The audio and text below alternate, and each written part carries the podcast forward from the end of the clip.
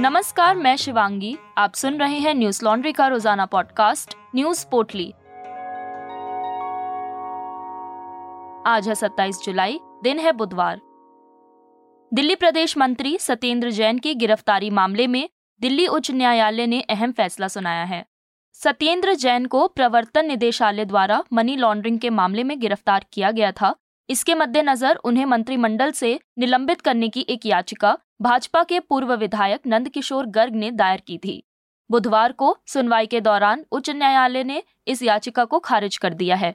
याचिकाकर्ता का कहना था कि सत्येंद्र जैन सार्वजनिक सेवक हैं जिन्होंने जनहित में कानून बनाए रखने की शपथ ली है। सत्येंद्र जैन 30 अप्रैल से गिरफ़्तार हैं।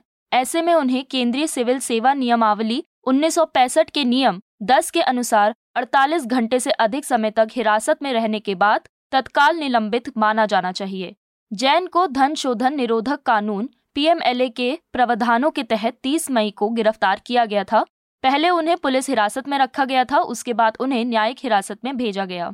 कुछ दिन पहले ईडी ने सत्येंद्र जैन के खिलाफ मनी लॉन्ड्रिंग मामले में दिल्ली हाईकोर्ट में अर्जी दाखिल की थी। ईडी ने उच्च न्यायालय से कहा था कि सत्येंद्र जैन का मेडिकल परीक्षण एलएनजेपी अस्पताल की जगह किसी दूसरे अस्पताल में कराया जाए। जैन ने निचली अदालत में खराब सेहत का हवाला देते हुए जमानत दिए जाने की मांग की थी।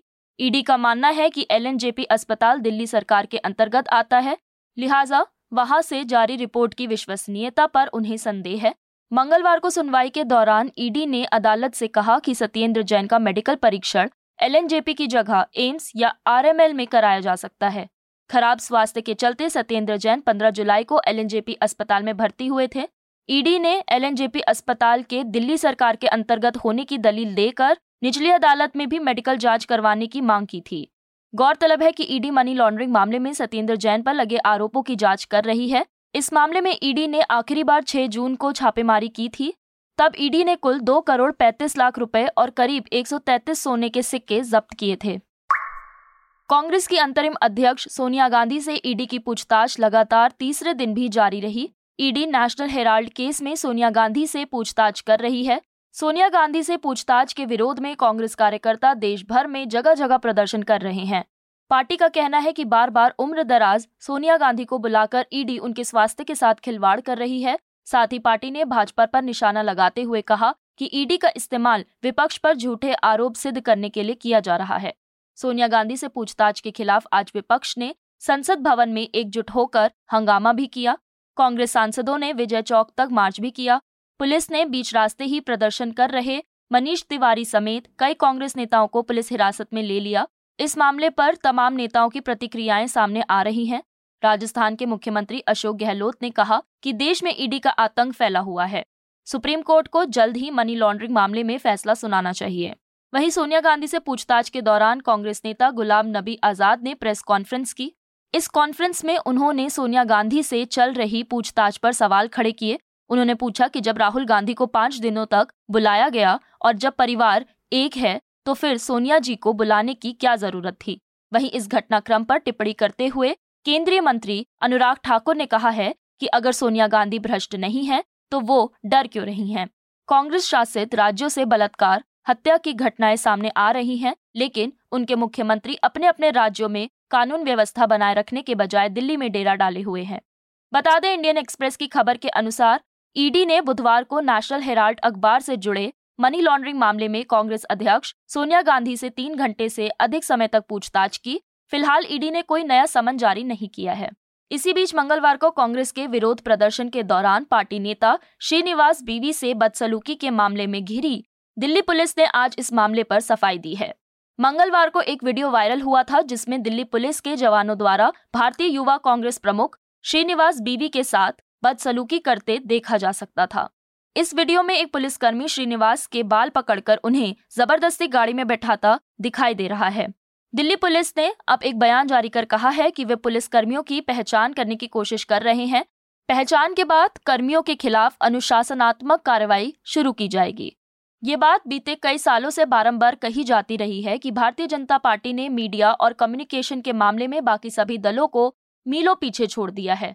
भाजपा की सियासी सफलता में उसकी प्रभावी मीडिया रणनीति की बड़ी भूमिका रही है। इस ज़रूरत को कांग्रेस पार्टी ने थोड़ा देर से समझा, इसलिए संचार और मीडिया टीम में बदलाव लंबे समय बाद किया गया है। करीब सात साल रणदीप सुरजेवाला ने इस पद को संभाला। अब पवन खेड़ा, सुप्रिया श्रीनेत और जयराम रमेश की नियुक्ति के बाद से कांग्रेस पार्टी का संचार विभाग काफ़ी सजग और सक्रिय हो गया है। कांग्रेस की नई मीडिया टीम पर हमारे रिपोर्टर अश्विनी कुमार सिंह की विस्तार रिपोर्ट पढ़ने के लिए हमारी website Hindi dot Newslaundry dot com पर जाएँ और रिपोर्ट वाले सेक्शन पर क्लिक करें। इस रिपोर्ट का शीर्षक है कांग्रेस की नई मीडिया टीम टीम नई, तेवर नए। अगर आपको ये रिपोर्ट पसंद आई तो सब्सक्राइब का लाल बटन दबाकर हमारी जमीनी पत्रकारिता को सहयोग दें और गर्व से कहें, मेरे खर्च पर आज़ाद हैं खबरें।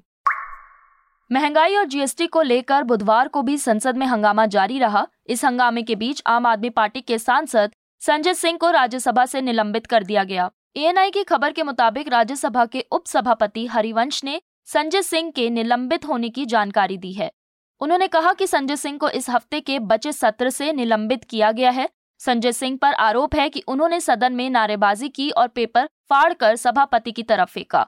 एबीपी न्यूज़ की खबर के मुताबिक राज्यसभा के 19 सदस्यों को एक हफ़्ते के लिए निलंबित किया गया है। इनमें Mausam Noor, L Yadav, V Sivadasan, Abir Ranjan Biswas, Sushmita Dev, Shanta Chhetri, Mohammed Abdullah, A A Rahim, Kanimozhi doctor Shantanu Sen, Nadeem ul Haque और डोला सेन शामिल हैं। राज्यसभा सांसदों को सदन के वेल में प्रवेश करके नारेबाजी करने के लिए निलंबित किया गया है। गौरतलब है कि विपक्ष ने राज्यसभा में प्रश्नकाल के दौरान जीएसटी रोल बैक के नारे लगाए थे और संसद में हंगामा भी किया था। आरोप है कि राज्यसभा में उपसभापति भुवनेश्वर कलिता पर पेपर फेंका गया था। वहीं लोकसभा में भी हंगामा हुआ था। महँगाई के विरोध में नारेबाजी के बाद कांग्रेस के चार सांसदों को लोकसभा के बाकी बचे सत्र के लिए निलंबित कर दिया गया था। गौरतलब है कि कांग्रेस सांसदों ने हाथ में तख्तियाँ लेकर सदन में नारेबाजी की थी जिस पर लोकसभा अध्यक्ष ओम बिरला ने सांसदों को सख्त हिदायत देते हुए कहा था कि तख्तियाँ लाने वाले किसी भी सांसद को सदन की कार्यवाही में शामिल होने की इजाज़त नहीं दी जाएगी। इसके बाद कांग्रेस सांसद मणिकम टैगोर, ज्योतिमणि, राम्य हरिदास और टी एन प्रतापन को निलंबित किया गया था। सांसदों के निलंबन पर कांग्रेस की ओर से कड़ी प्रतिक्रिया दी गई है। सांसदों के निलंबन पर कांग्रेस पार्टी ने ट्वीट करते हुए लिखा कि सांसदों के निलंबन उनकी आवाज़ को दबा नहीं सकते। वहीं तृणमूल कांग्रेस ने ट्वीट करते हुए लिखा कि सरकार को हमारे सांसदों को निलंबित करने के बजाय लगातार कीमतों में बढ़ोतरी जैसे प्रमुख मुद्दों पर चर्चा करनी चाहिए।